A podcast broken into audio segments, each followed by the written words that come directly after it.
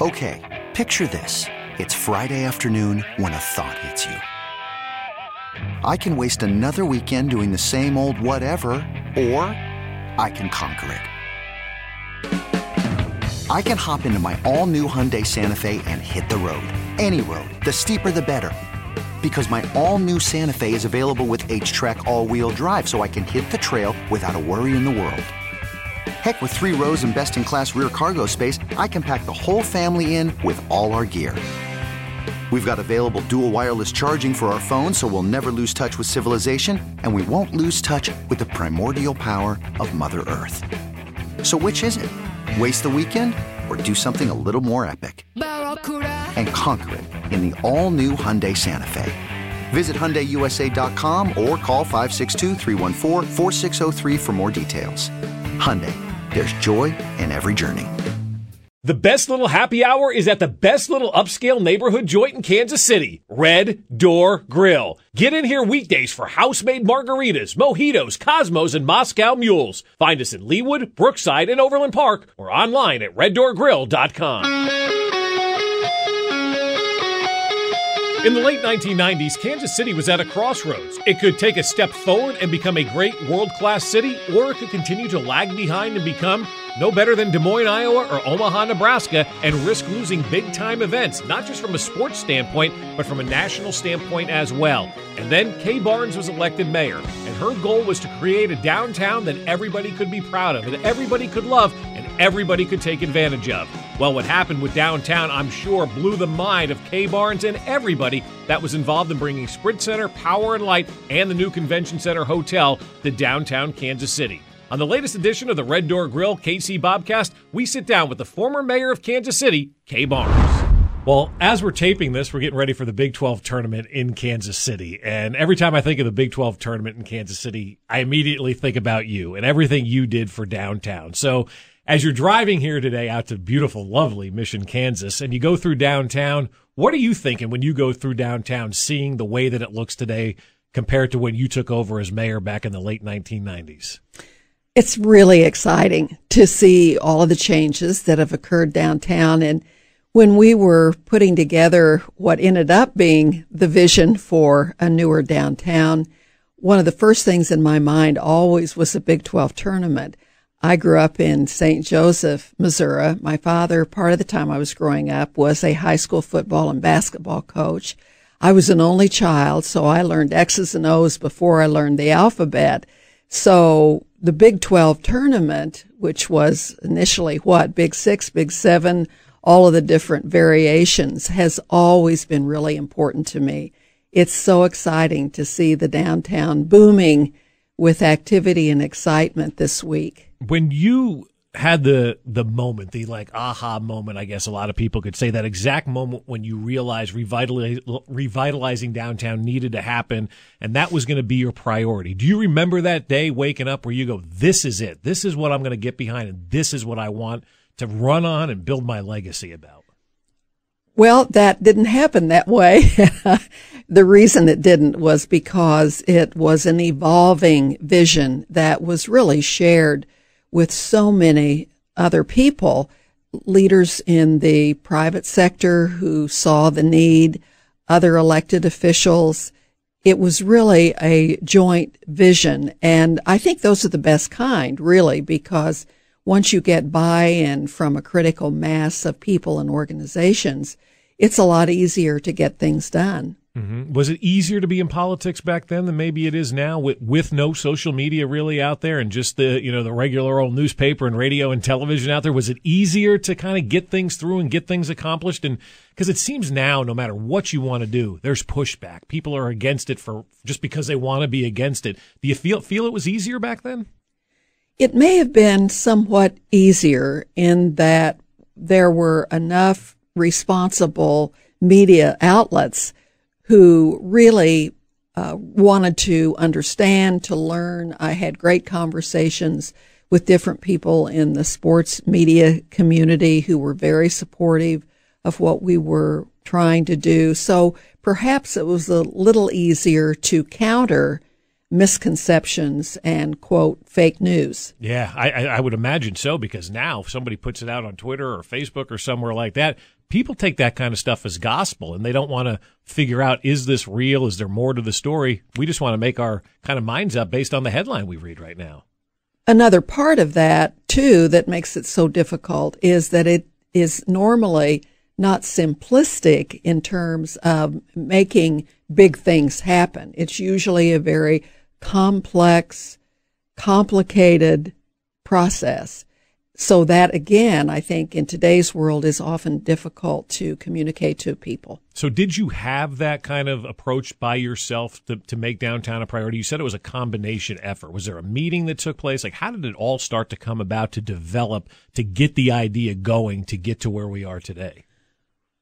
Dozens and dozens of meetings with all kinds of folks. Certainly one good example related to the sports world is that just prior to my going into office, uh, I had been involved in the Greater Kansas City Sports Commission, not in any kind of leadership role, simply as a, an active, interested member. Mm-hmm. And at that time, the commission was discussing in great detail the potential of a new arena. And the big question at that time was, could we have a new arena that would be successful without an NBA or NHL franchise? So the commission commissioned a study that was done in great detail about whether or not we could do it with or without a professional franchise. The results of that study told us that yes, we could.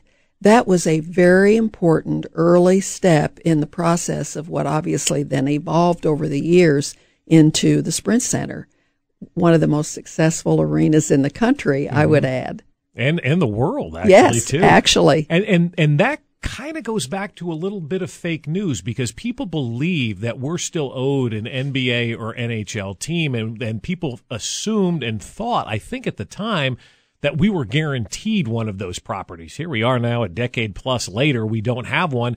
I'm in the sports world, and I don't think we need one because of how good the arena has done on its own. Take us through the backstory of the NBA, NHL, and why people perceive that we're still expected to get one of those teams here.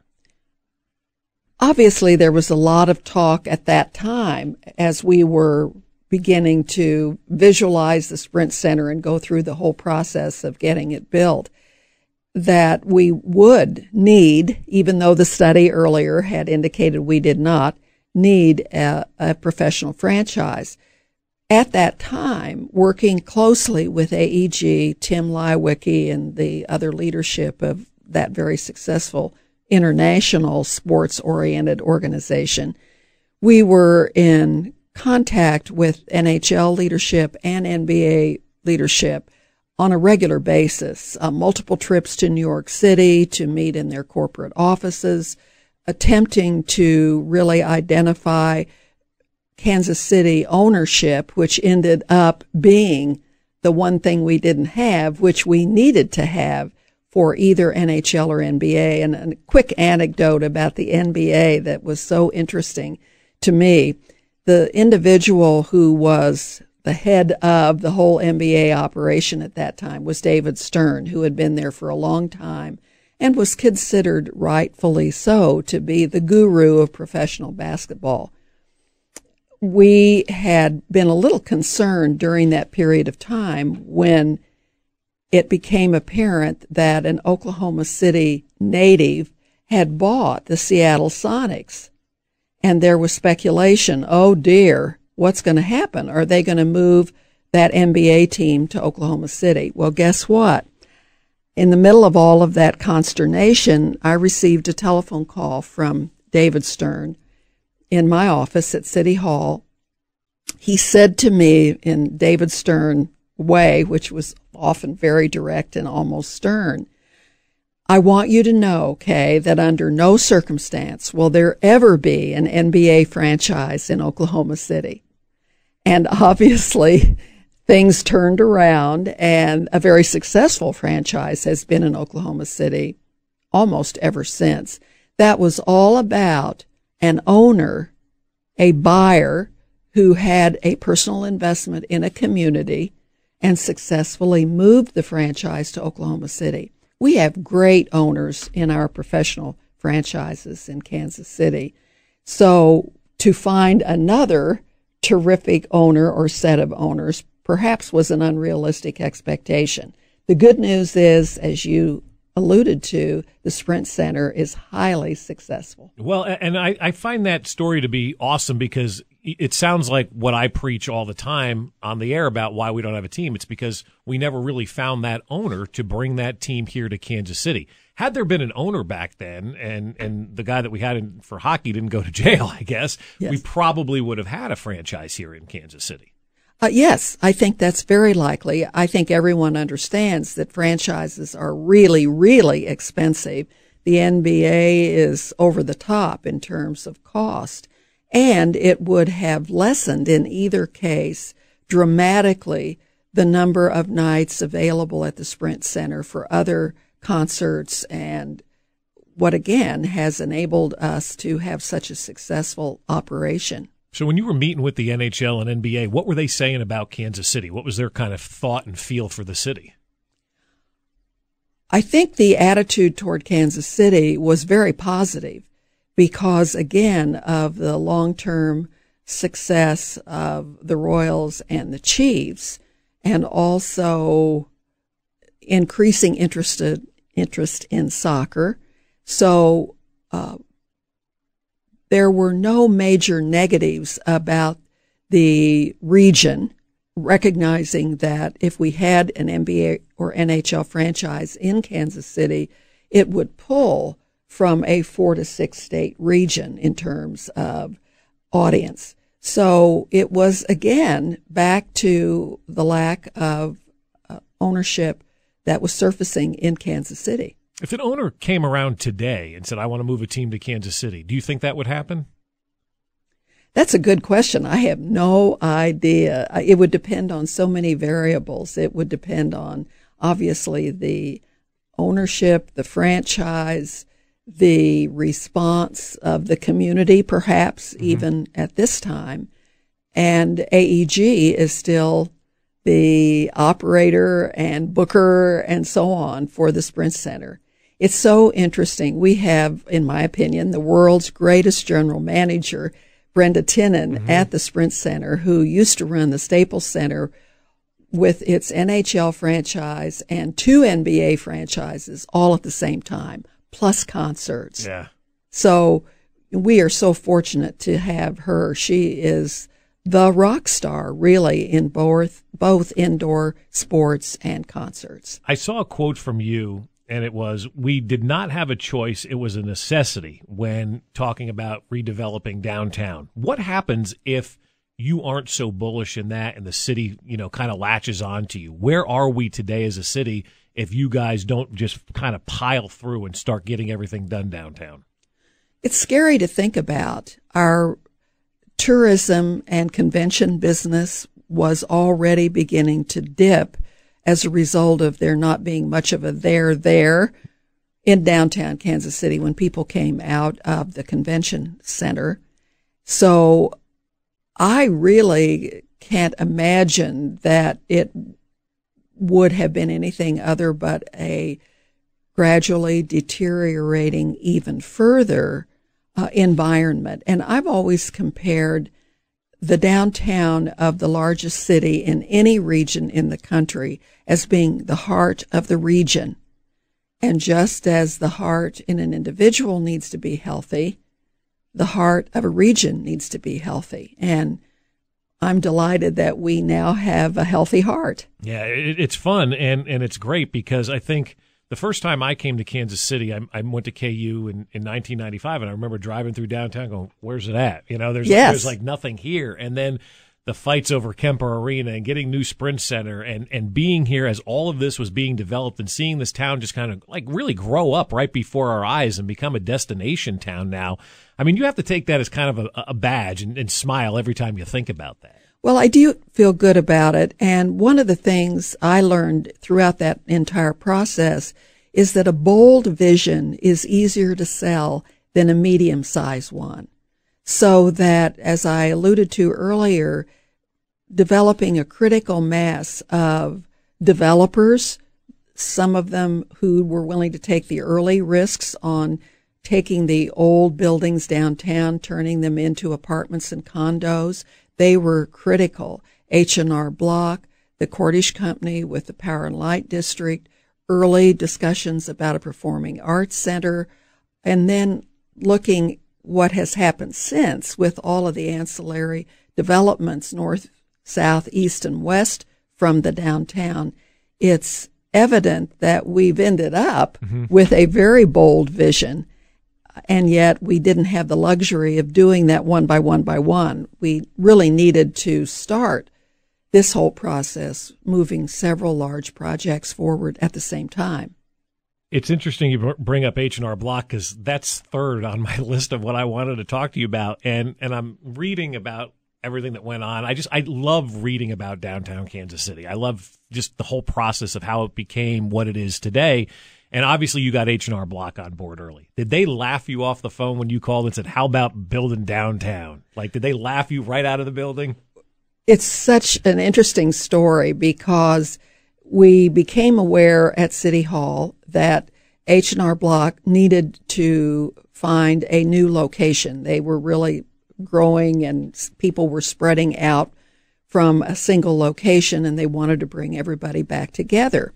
So a meeting was arranged with Andy Udris, who at that time was head of our Economic Development Corporation, and myself to meet with Mark Ernst and some of the other leadership at H&R Block. And we were advised, and I don't remember by whom, not to even bring up downtown because that was something that apparently through a study that had already been done of H&R Block employees – they did not want to come downtown. So we had the luncheon and we were talking about every conceivable kind of location except downtown. And you couldn't help yourself, could you?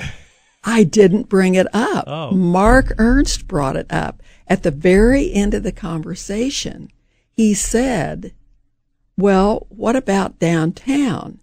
Where that was coming from, I don't know, but I give him and his team enormous credit because they went through a whole process with their employee base to tell the story, to provide information, to help them understand why what ended up being a downtown location would work for everyone.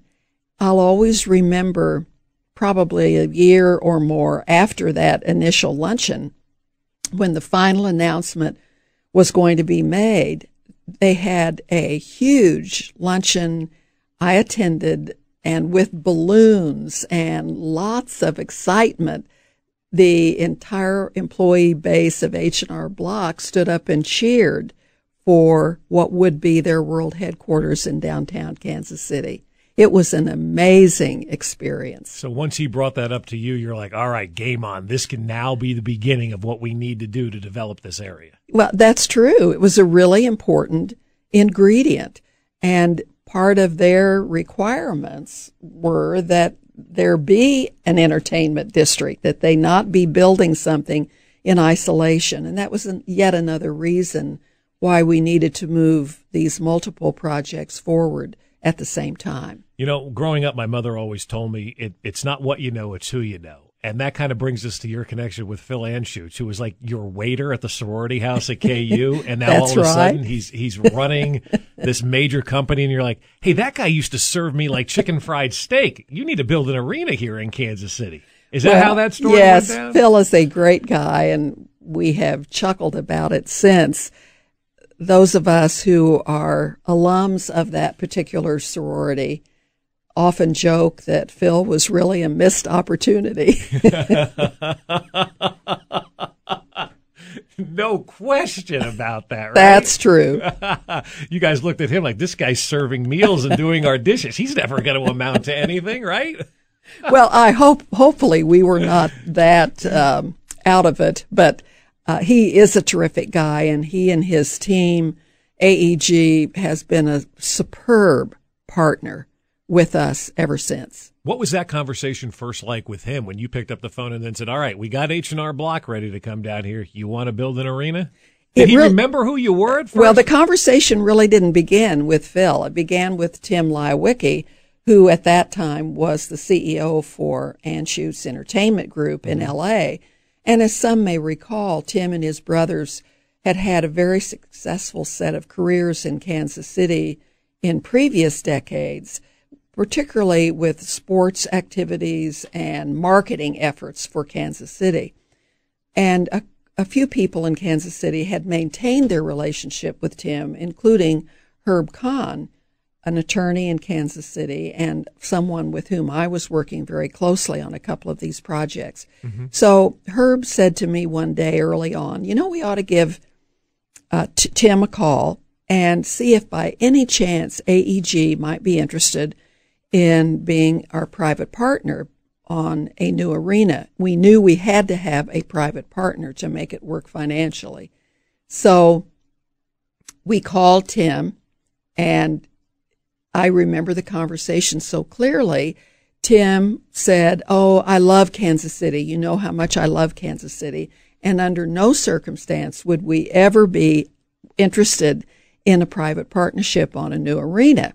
They were building the O in London at that time, a new arena in Berlin. They were literally working all over the world. So Herb and I didn't want to give up on it. So to make a very long story short, we did end up traveling to LA, meeting with Tim. He began to understand what might be possible. And then finally, what happened was uh, Tim, obviously working with Phil, realized that perhaps the a new arena in Kansas City could be used as a model for other new arenas they might engage in building around the country.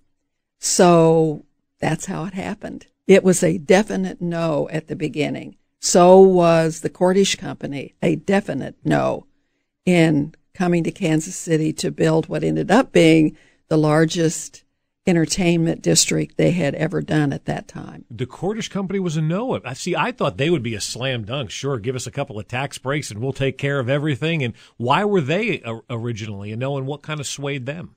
I think it was partly because they didn't know that much about Kansas City. Mm-hmm. They didn't see it as being the kind of market that would warrant the kinds of developments they liked to do it all went back to relationships again. Andy Udris, who was then our economic development director, had been an intern with David Cordish when David was in Washington decades before, mm. heading up a portion of HUD. So Andy and David had had a good relationship at that time. Again, a conference call. I remember vividly David Cordish was so happy to hear from Andy. How are you doing? That kind of conversation. When Andy brought up what we were interested in, David said, You know, there's really no way that we would ever be interested in doing entertainment district in Kansas City. I appreciate you calling about it. Andy said, Well, in a couple of weeks, the mayor and I are going to be in Washington for a conference. Would it be okay if we drove over to Baltimore, where Cordish is based, and just say hi and maybe take a look at some of the work you're doing? David was very responsive. That's exactly what we did, and that's how the door began to open. I mean, Buck O'Neil had the saying, I think, and maybe the title of his book, I was right on time. It sounds like you could say the same thing for Kansas City. Like, you were right on time. If it, if it wasn't for the timing and relationships and all of that, who knows where we would be right now? Like, I believe everything happens for a reason. I think we're sitting here today figuring out why you were the mayor of Kansas City when you were, right? Well, I, I hope that that's the case. Uh, I certainly learned a lot in the process. I want to give enormous credit to really hundreds, even thousands of people and I sometimes get pushback when I say that. I'm very sincere about that. One of the things I feel best about, for example, is that as mayor, I was able to appoint literally hundreds of people to over a hundred boards and commissions that were under and still are the jurisdiction of Kansas City, Missouri. And when I think about the people who headed up our Parks and Recreation Board, who headed up the Port Authority, who headed up the TIF Commission, the list goes on and on. These were people who, as volunteers, were so much on board with what we were all engaged in and really made everything possible. Which door was easiest to knock down, H&R Block, Cordish, or AEG? Oh my, that is a difficult question. I don't know that I could give you uh, an answer to that, maybe other than H&R Block, simply because it was a single office building mm-hmm. rather than all of the drama and detail that goes into either an entertainment district or the Sprint Center. Uh, certainly, those partnerships were solid and continue to be so. Obviously, Sprint as our naming sponsor, so to speak, for the Sprint Center was another very important part of the equation. Were they easy? Were they on board right away too? They were certainly really interested. And so to that extent, it, it was uh, an easier process to work through. Again, terrific partners. At that time, you guys were developing downtown. It was all starting to come together. Word started to leak out that, oh, we may build a baseball stadium downtown. And the renderings were there, the drawings were there. It looked like it was going to happen. Then all of a sudden there was like pushback. Well, maybe we should just stay at the sports complex. What happened with the emergence of a baseball stadium downtown? It was approximately 15 years ago. It was during my second term as mayor, as I recall. And you're right. There had been a very detailed study done, which clearly showed what the advantages would be to have the Royal Stadium downtown, including financial advantages to the ownership. Again, we sat down one day with David Glass and the presentation was made regarding the study. He heard us out graciously, and then the feedback we received after that was that he was not interested. So when the owner says no, then that's the end of the process. So to see it bubble up again now is interesting. I mm-hmm. think it has some legs that perhaps it didn't have before. Whether that would be a good move or not, uh, I could argue certainly that it would be. I could also understand resistance to moving it where it continues to have a, a pretty successful life where it is. So what will happen in the future, I don't know. Well, sell me on why, when you were talking to David Glass, that was the right move at the time to sell the Royals on downtown. Because I think we could probably use that now. I'm all in favor of moving downtown. In fact, I've already told people it's done, it's happening. Just go about your day because we're moving downtown. But from a, a former mayor that sat in that seat that had the opportunity to meet with the owner, Tell me what you told him, why it was good, and what their reservations were at the time. Well, I think the study clearly showed what the advantages would be to the ownership, let alone, of course, the synergy that would be created in the downtown for all of the venues and so on. As I recall our conversations, one of the major factors in his mind was that the season ticket holder base for the Royals at that time was in Johnson County, even southern Johnson County. So from his perspective, it perhaps did not make sense to move that base even further away from where they lived to downtown Kansas City, Missouri. Mm-hmm. I'm sure there were other reasons. I do remember, though, that being a major point that he made. I think one of the challenges at this point is if this moves forward, and I would love to see it happen, is that the acquisition of adequate land in whatever downtown or near downtown location would be chosen needs to begin to be addressed now. Maybe that's being done behind closed doors and I'm not aware of it. That's certainly possible. And yet with the burgeoning success of the greater downtown, there are likely to be fewer and fewer viable locations available. One of the things you dealt with, I'm sure, when you built the Sprint Center and all of downtown, and I think it's it's the one thing that we hear about all the time. In fact, it drives me nuts. where am I going to park? Like people are so worried about where they're going to park. What do you? You're laughing. What do you? What do you tell where we're gonna? Where am I going to park, guy? When he says that, because that's the only thing that they have to come back with when you say downtown. Where am I going to park? Some of the congestion is literally unavoidable. I mean, it just goes with the territory. I don't care in what city you live, whether it's New York City or San Antonio, there are going to be congestion issues related to particularly automobiles. So that's not an excuse, it's reality. Another issue is that many people coming into the downtown for events are not aware of the multiple parking options there are available, particularly in the evening. So there have been efforts on the part of the Downtown Council and other groups to educate people about where the parking is. As far as I know, the studies still show if you add it all up, there's adequate parking. It doesn't feel that way. And I was in a board meeting on which I served recently, and part of the conversation was moving this musical group from one of their nights in downtown to Johnson County.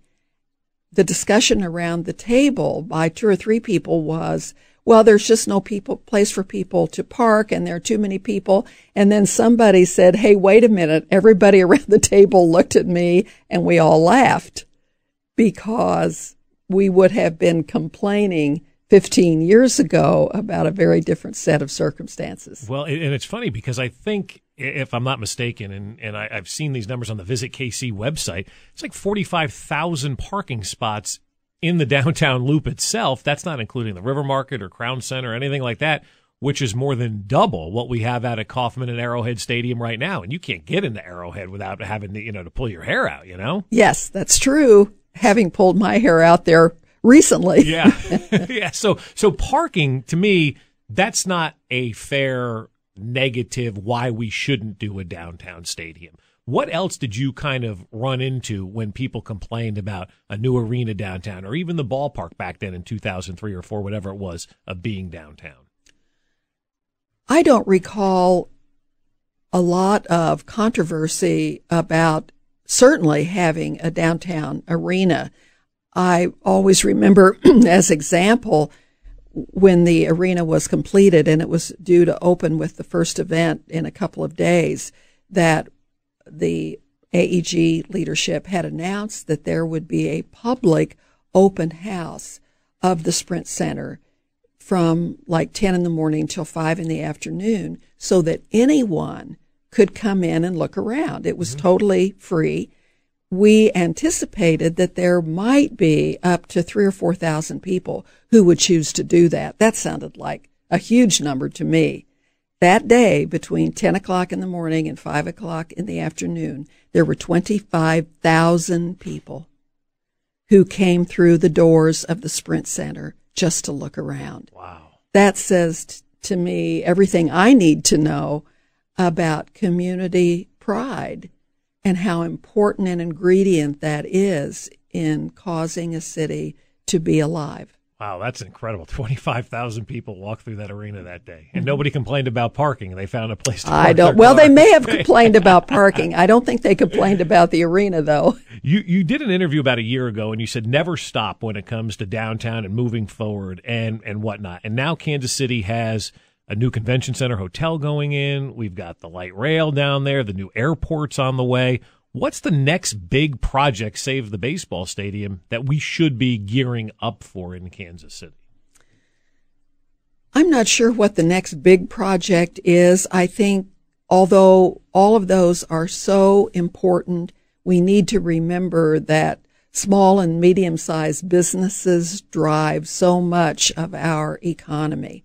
So I think that the continuing expansion of the geography out from the downtown, both north of the river, east, south, west, is really all about whether it's new technology companies, startups, uh, restaurants, boutique hotels, lots of residential options, including affordable housing units. All of that is important to have the richness that we identify typically with more urban areas. Mm-hmm. So I just want to see lots of those opportunities be responded to. You think we'll ever get a Target downtown? Well, I don't know. We'll have to see. We managed to hold on to the drugstore. That was a major feat uh, at that time because yeah. CVS was getting ready to pull out of downtown totally, just as we were beginning to get more people living downtown and so on. So we were able to overcome that obstacle. Is that see? Go ahead. It's just a matter of the synergy that people begin to grasp, begin to understand that we can do all of this. We can develop momentum. And one of the good things about momentum is you don't have to give it up. You can keep it going, mm-hmm. which is what I'm delighted about witnessing at this point. Do you think we should cap over the interstate and make that a park as people were talking about, kind of putting a lid on it like they did down in Dallas downtown? One of the original people who was so high on that, I remember our conversations, was David Cordish, because he understood from working with big cities uh-huh. around the country and beyond that that was potentially the Park Avenue of Kansas City. So I understood it then, although it didn't seem possible at that time. I'm thrilled to see that being discussed at this point. It's perhaps, as you were alluding to, the next big step. Maybe so. Maybe so. We we always in this town though have an issue that, well, let's just say nobody else in America has to face, and that's state line. We've got the Kansas side and the Missouri side, and gosh, we've been fighting since the Civil War. Like it just won't end, right? And people in Johnson County and on the Kansas side say, "Oh, I don't trust Missouri to use my tax dollars and things like that." How much does the state line hurt us as an overall city? Certainly, the area where it hurts us perhaps the most is in the economic development issue of companies being in Johnson County or Wyandotte County receiving some kinds of state incentives and maybe local to move across the state line and back and forth. I think there's growing recognition that we need to deal with that. And I heard a presentation by Bill Hall with the Hall Family Foundation just a few days ago talking about that. I don't remember the exact figures. It was in the up to, I think, $370 million worth of exchanges back and forth. The point he made that really has stuck with me is just think what a portion of that amount of money could do if it were added to our marketing efforts to companies around the country and around the world to come to Kansas City instead of spending so much money moving companies back and forth across state line. I am really hopeful that there can be additional momentum and that not only is that lessened, but that somehow we begin to plow more, more, more money into marketing Kansas City. We've got it all. It's a matter of letting people know. Do you think that we will ever see a bi state tax again in this town? I have no idea. It would really be so situational. It would be so dependent on what it would be for, the buy in from elected officials, the buy in from community leaders, business leaders, the general population. The list goes on and on. It's not impossible. Mm-hmm. And yet it is a steep hill to climb. I've always said, and and I make things sound so much easier because I deal with sports all the time. Like, let's just do this. It sounds easy, right?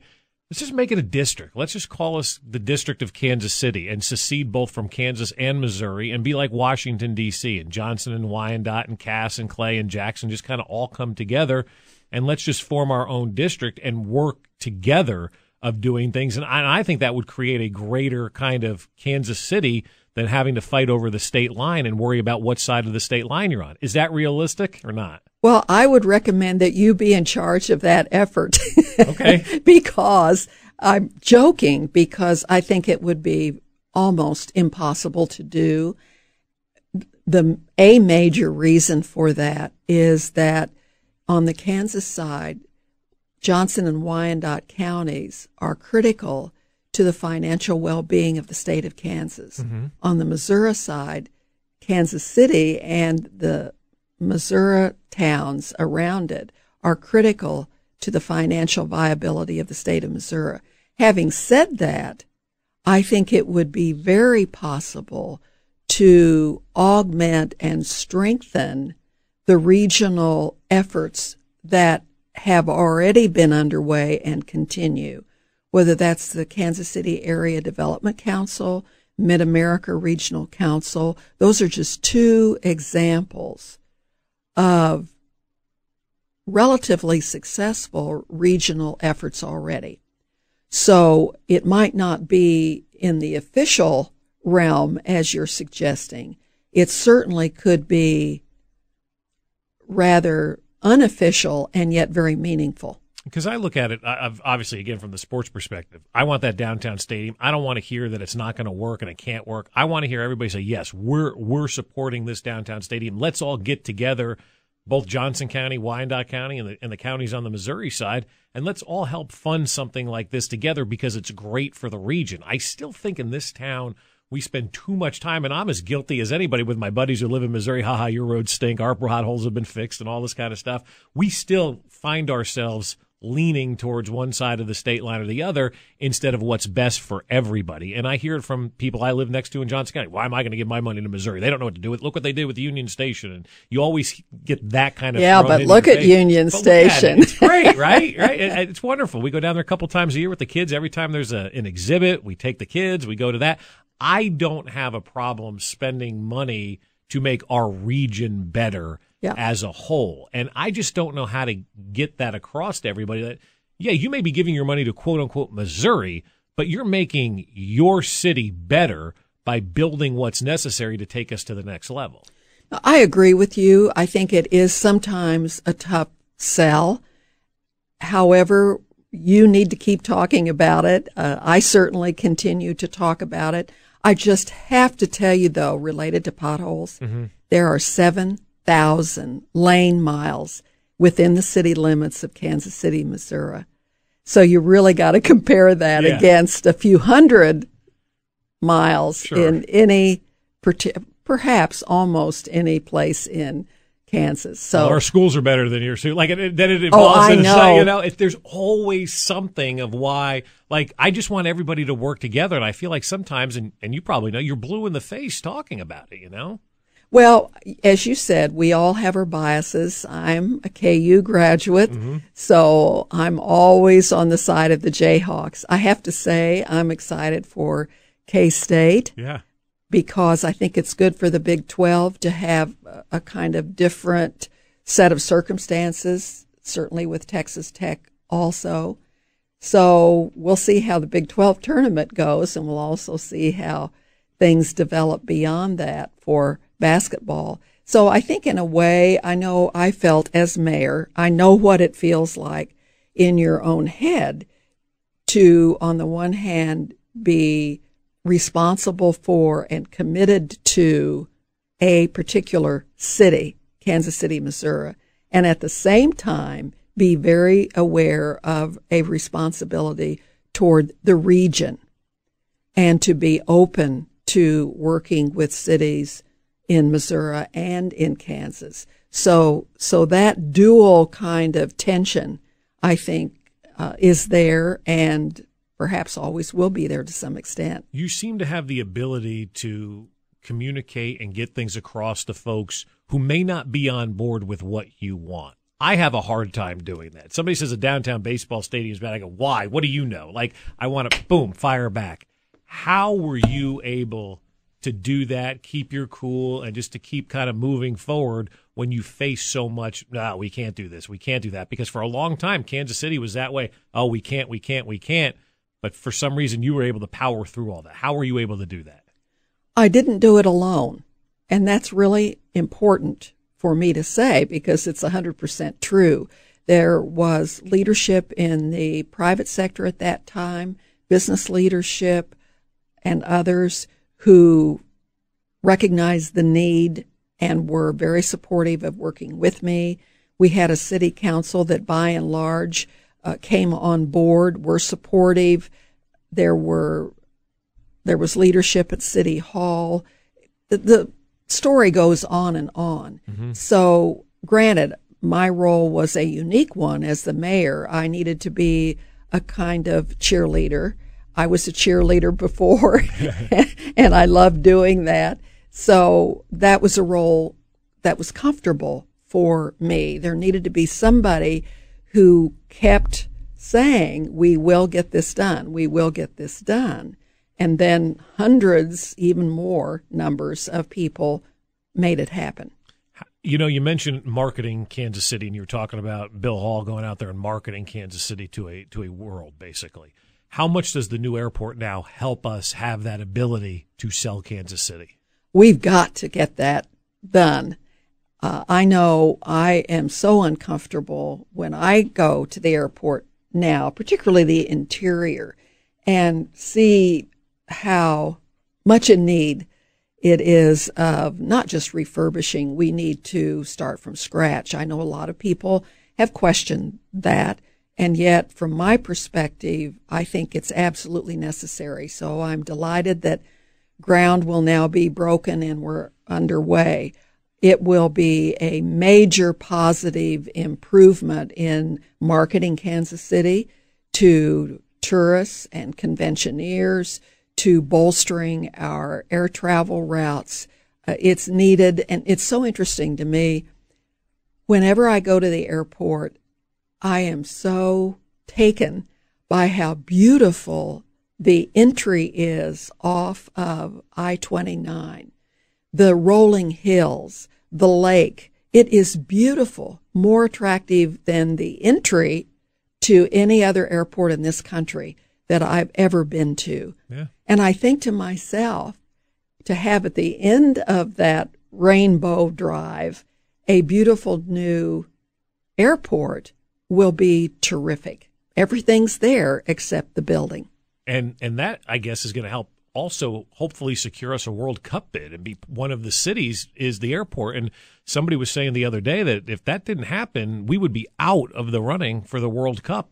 Just that alone. How many other things do you think we've missed out on because we didn't update the airport sooner? The only feedback I've gotten about that directly is from our convention and tourism people mm-hmm. that it has become a factor. Uh, I think it certainly is for businesses from other parts of the country or the world exploring different cities to locate or relocate. It's really tough for them to land at our airport, go through the airport interior, and then kind of feel rejuvenated about well that that didn't work. That, that certainly was not impressive. Mm-hmm. that that's pretty drab. And then be able to be re-energized in going in to look at locations around the region to relocate their people and their operations. Do you think someday we'll have light rail from the airport to downtown? I think it's doubtful although it may be possible in the long run. One of the reasons I say it may be doubtful is because the federal government has really backed off from major investments in any kind of light rail. And there would be arguments made against that particular route because of it not be he- being heavily populated.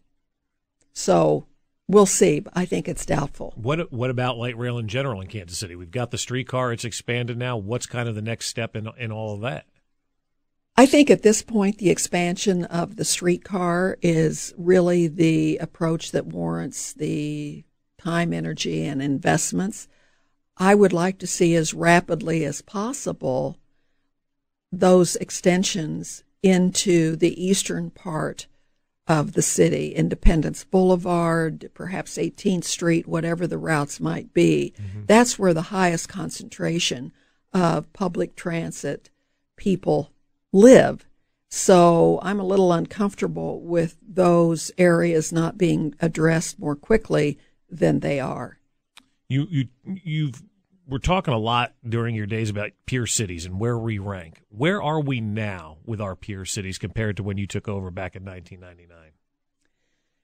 I think it depends totally on what you're comparing. In other words, there have been some great identifications of Kansas City in top peer cities around the country related to entrepreneurialism, mm-hmm. related to uh, new tech companies.